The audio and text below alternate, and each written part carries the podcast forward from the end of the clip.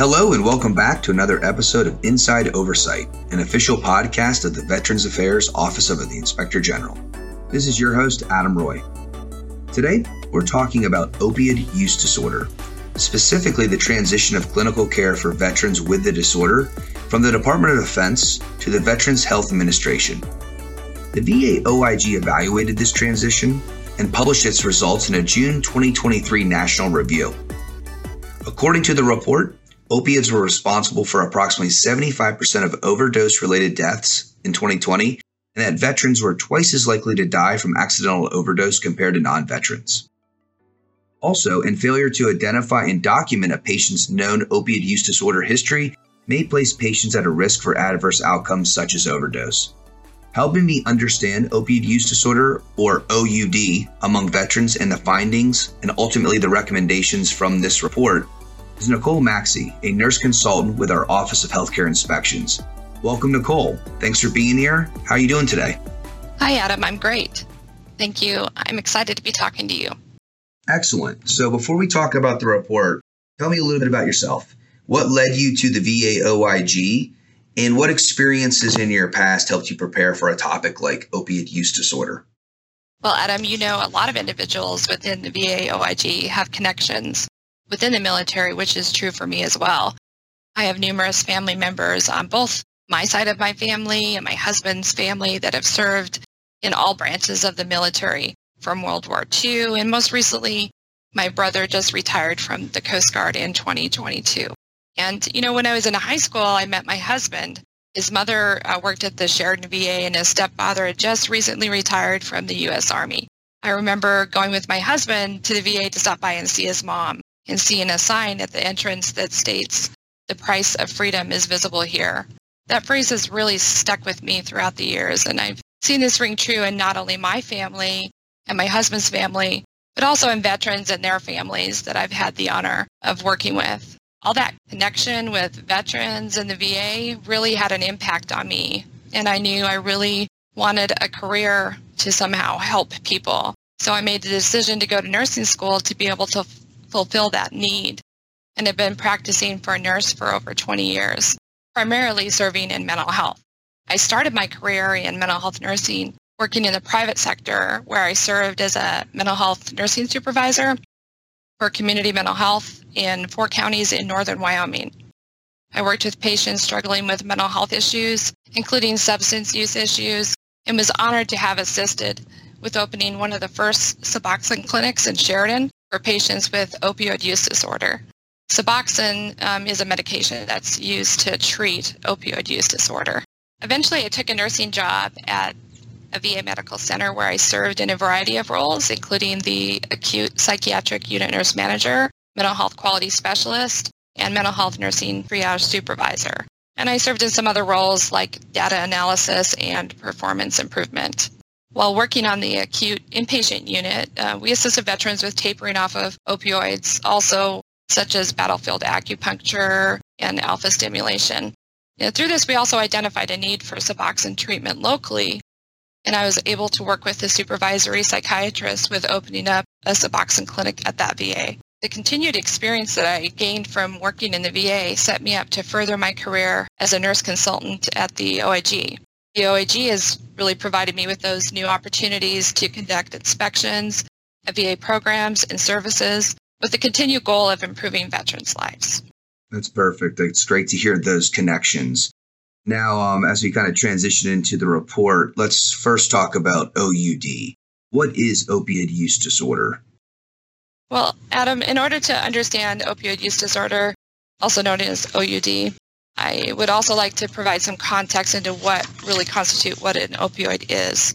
So the National Institute on Drug Abuse identifies opioids to include the illegal drug heroin, synthetic opioids such as fentanyl, and pain relievers that are legally prescribed, such as oxycodone, hydrocodone, codeine, morphine, and others. As mentioned, opioids relieve pain, but they can also make the user feel relaxed or high which makes opioids highly addictive. According to the Substance Abuse and Mental Health Administration, OUD is a substance use disorder characterized by a loss of control of opioid use, risky opioid use, impaired social functioning, tolerance, and withdrawal. So withdrawing from opioids can be extremely unpleasant and make it difficult for someone to discontinue. It's a lifelong chronic disorder that can lead to relapse, accidental overdose, and death. In fact, opioids are one of the most common drugs found in overdose deaths, and a diagnosis of OUD makes someone 13 times more likely to die by suicide. With this risk is even higher in the veteran population.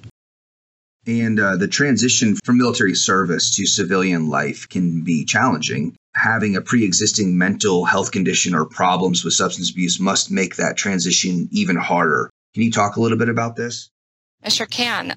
You know, VA has identified that in the first 12 months after discharging from the Department of Defense, it presents challenges with transitioning to the civilian life.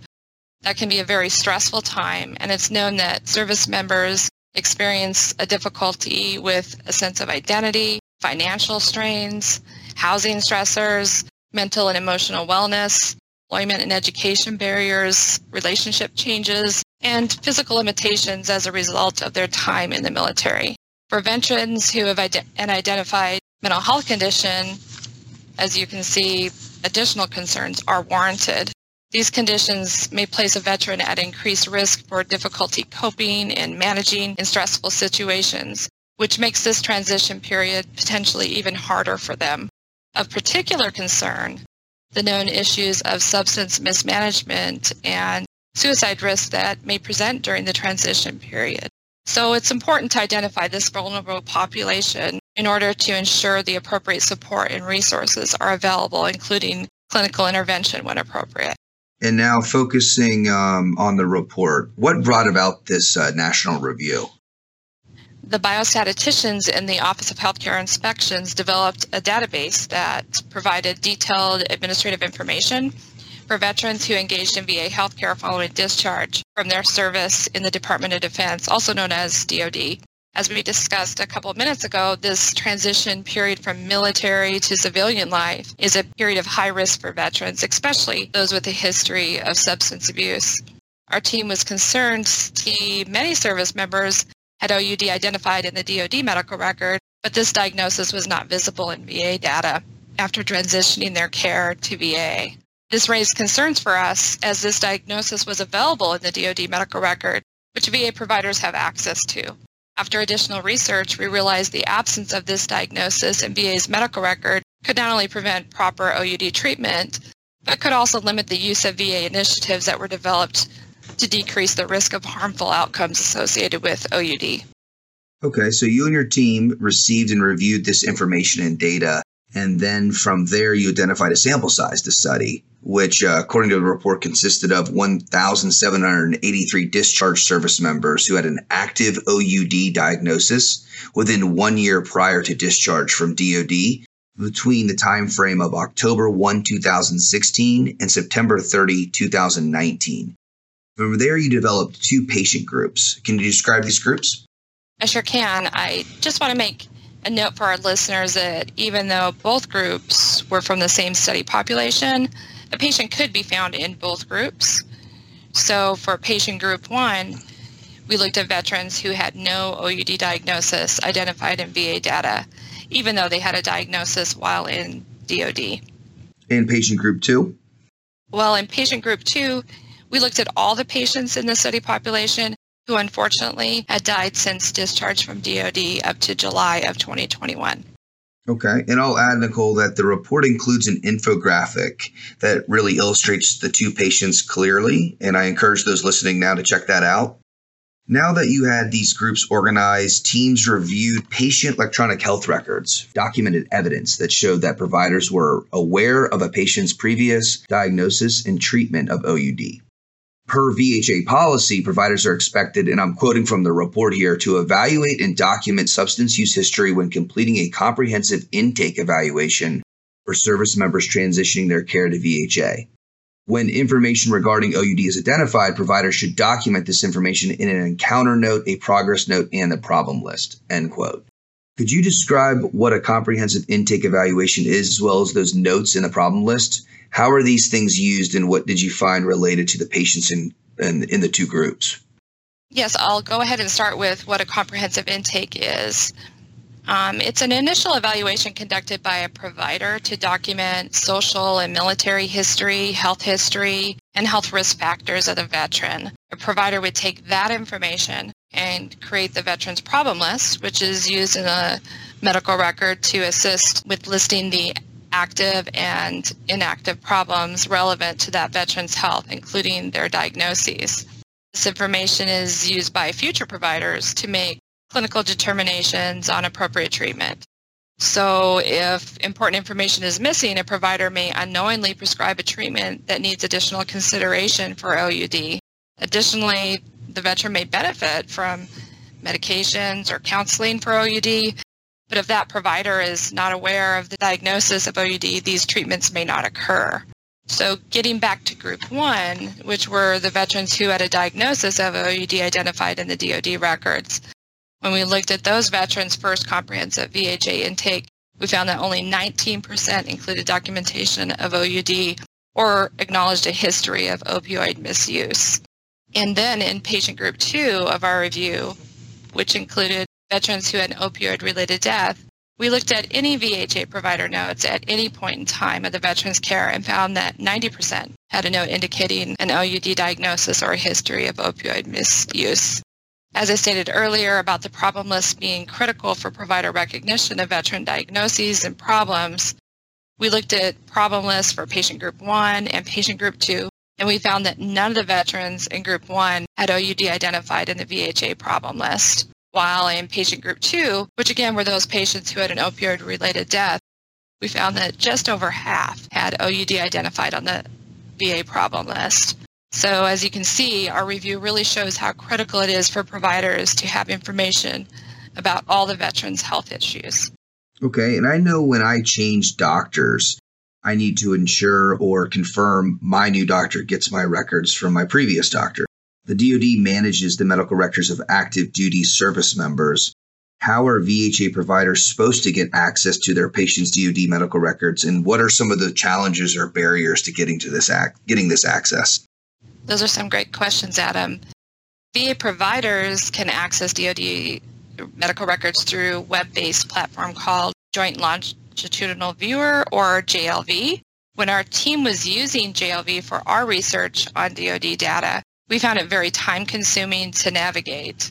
We decided to send VA providers a questionnaire regarding their perspectives on using JLV to access DoD medical records.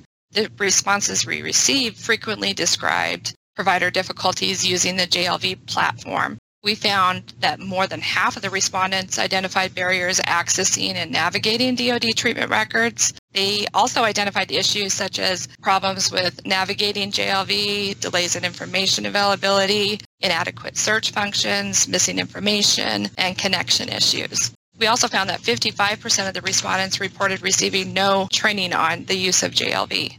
The VA leaders informed us that they expected providers to review the veteran's past medical history through JLV, but we found that there's really no national requirement for JLV training. There are on demand trainings available, but with the lack of requirements for JLV training, it could result in inconsistent use by providers, which could in turn affect continuity of care for newly transitioned service members. So, what can happen to a patient if their history of OUD is not communicated to their current doctors? Can this affect the treatment VHA providers offer to their patients and their patients' health? Uh, your report specifically mentions the risk of opiate overdose death and suicide, sadly. Yes, overdose and death risk can be increased when a provider doesn't have access to this medically relevant information for clinical decision making. So if a provider has the knowledge of an OUD diagnosis readily available, they can offer OUD treatment and resources to the veteran. Also, they can ensure that opioid overdose reversal medications are prescribed. So, for example, if a veteran intentionally or unintentionally takes too many opioids, this medication would reverse the effects of the opioid and therefore potentially save the veteran's life. Additionally, having this medical information can inform prescribing choices for opioids for this high risk population. Okay, and VA has clinical practice guidelines for treating patients with substance use disorders. Your report found that 44% of patients in group 2, those that died with an identified OUD diagnosis by DOD, died by an opioid related overdose. And then further, since February 2021, VA requires naloxone to be offered to patients with OUD. Can you explain what this medication is and why this is helpful for patients with OUD? And additionally, your team learned that VHA has a tool to support its distribution, but unfortunately, your team learned that there was a concern with the tool. Could you talk about that too? Yeah, as you mentioned, offering naloxone to all veterans with OUD is a requirement. Naloxone is a medication that can be given to a person who is at risk for opioid overdose. It works to temporarily reverse the effects of the opiate, so it can prevent an intentional or unintentional overdose death. This means that naloxone can be life-saving. Through our review, we learned that VHA uses a tool to support supplying naloxone. The tool is called the stratification tool for opioid risk mitigation, also known as STORM. The concern with this tool is that it only includes veterans who have an OUD diagnosis documented in the last year. So if OUD is not documented in the last year by VHA providers, this tool would miss identifying some veterans with OUD who need naloxone. Gotcha. So to summarize, the VA OIG identified some opportunities where VA could improve prescribing practices for OUD related medicine and how OUD is treated. What were the report's overall recommendations, and you you want to highlight a few of them? Adam, our team made five recommendations to the Undersecretary of Health. These included identifying provider barriers when documenting OUD in the medical record, including problem lists, other recommendations were specific to provider training on the use, navigation, and retrieval of DoD treatment record information. We also recommended an evaluation of provider barriers to access and use DoD medical records and evaluating and updating process for identifying veterans with OUD. We really felt that all five recommendations are critical for not missing this important diagnosis. Missing identification of a veteran's OUD diagnosis can have adverse outcomes, even including death. Each of our recommendations speak to a certain element to ensure this diagnosis is not missed. And we really encourage listeners to read the full report for more details. What was VHA's response to the recommendations? VA did concur with all of our recommendations and developed action plans to resolve those recommendations within the next nine months. I'd like to speak about a couple of those action plans. One of the action plans focuses on a technical solution that would identify when a VA provider does not document OUD on the problem list, despite that diagnosis being found in the DoD medical record. Another action plan includes VA developing JLV user guides that include step-by-step provider instructions. And again, the full report has further details surrounding the action plans. That's excellent. Thanks, Nicole. Before we wrap up, is there anything else you want to add? Thank you, Adam. I would like to add that veterans face many challenges after leaving military service, and there's an increased risk for veteran suicide within that first year after discharge from DoD. This really put a spotlight on the importance of identifying and documenting OUD to ensure a safe transition of care and linkage to treatment options within VA. Something from a report you and I haven't talked about today is that we found that 20% of the veteran deaths in group two were suicides. While we couldn't identify if opioids were a contributing factor in these suicide deaths, it is concerning because OUD risk factor for suicide. I do think that the actions that VHA is implementing will help to ensure that this diagnosis is identified and will save veteran lives. And that's great. And for those listening today, what do you want them to remember? You know, what's that? What's the big takeaway here? they can walk away with. We want to make sure that all providers are aware of OUD to ensure that this vulnerable veteran population get the care they need. Even if we prevent one death, this report will have reached the people we really wanted it to. Thank you again, Nicole. Appreciate you being here today. For those listening, check out this report on our website. The title Review of Clinical Care Transition from the Department of Defense to the Veterans Health Administration for Service Members with Opiate Use Disorder. We published this report on June 21st, 2023. That's it for this episode of Inside Oversight. Find more episodes wherever you listen to podcasts. Also, check out Veteran Oversight Now, another official VA OIG podcast. Thanks for tuning in. This has been an official podcast of the VA Office of Inspector General. Inside Oversight is produced by the Office of Communications and Public Affairs and is available at va.gov forward slash OIG. Please subscribe and tune in monthly to hear how our work is helping to improve the lives of veterans. Visit the website to learn more about how the VA OIG conducts meaningful independent oversight. Report potential crimes related to VA, waste or mismanagement, potential violations of laws, rules, or regulations, or risks to patients, employees, or property to the OIG online or call the hotline at 1 800 488 8244. If you are a veteran in crisis or concerned about one, call the Veterans Crisis Line at 1 800 273 8255. Press 1 and speak with a qualified responder now.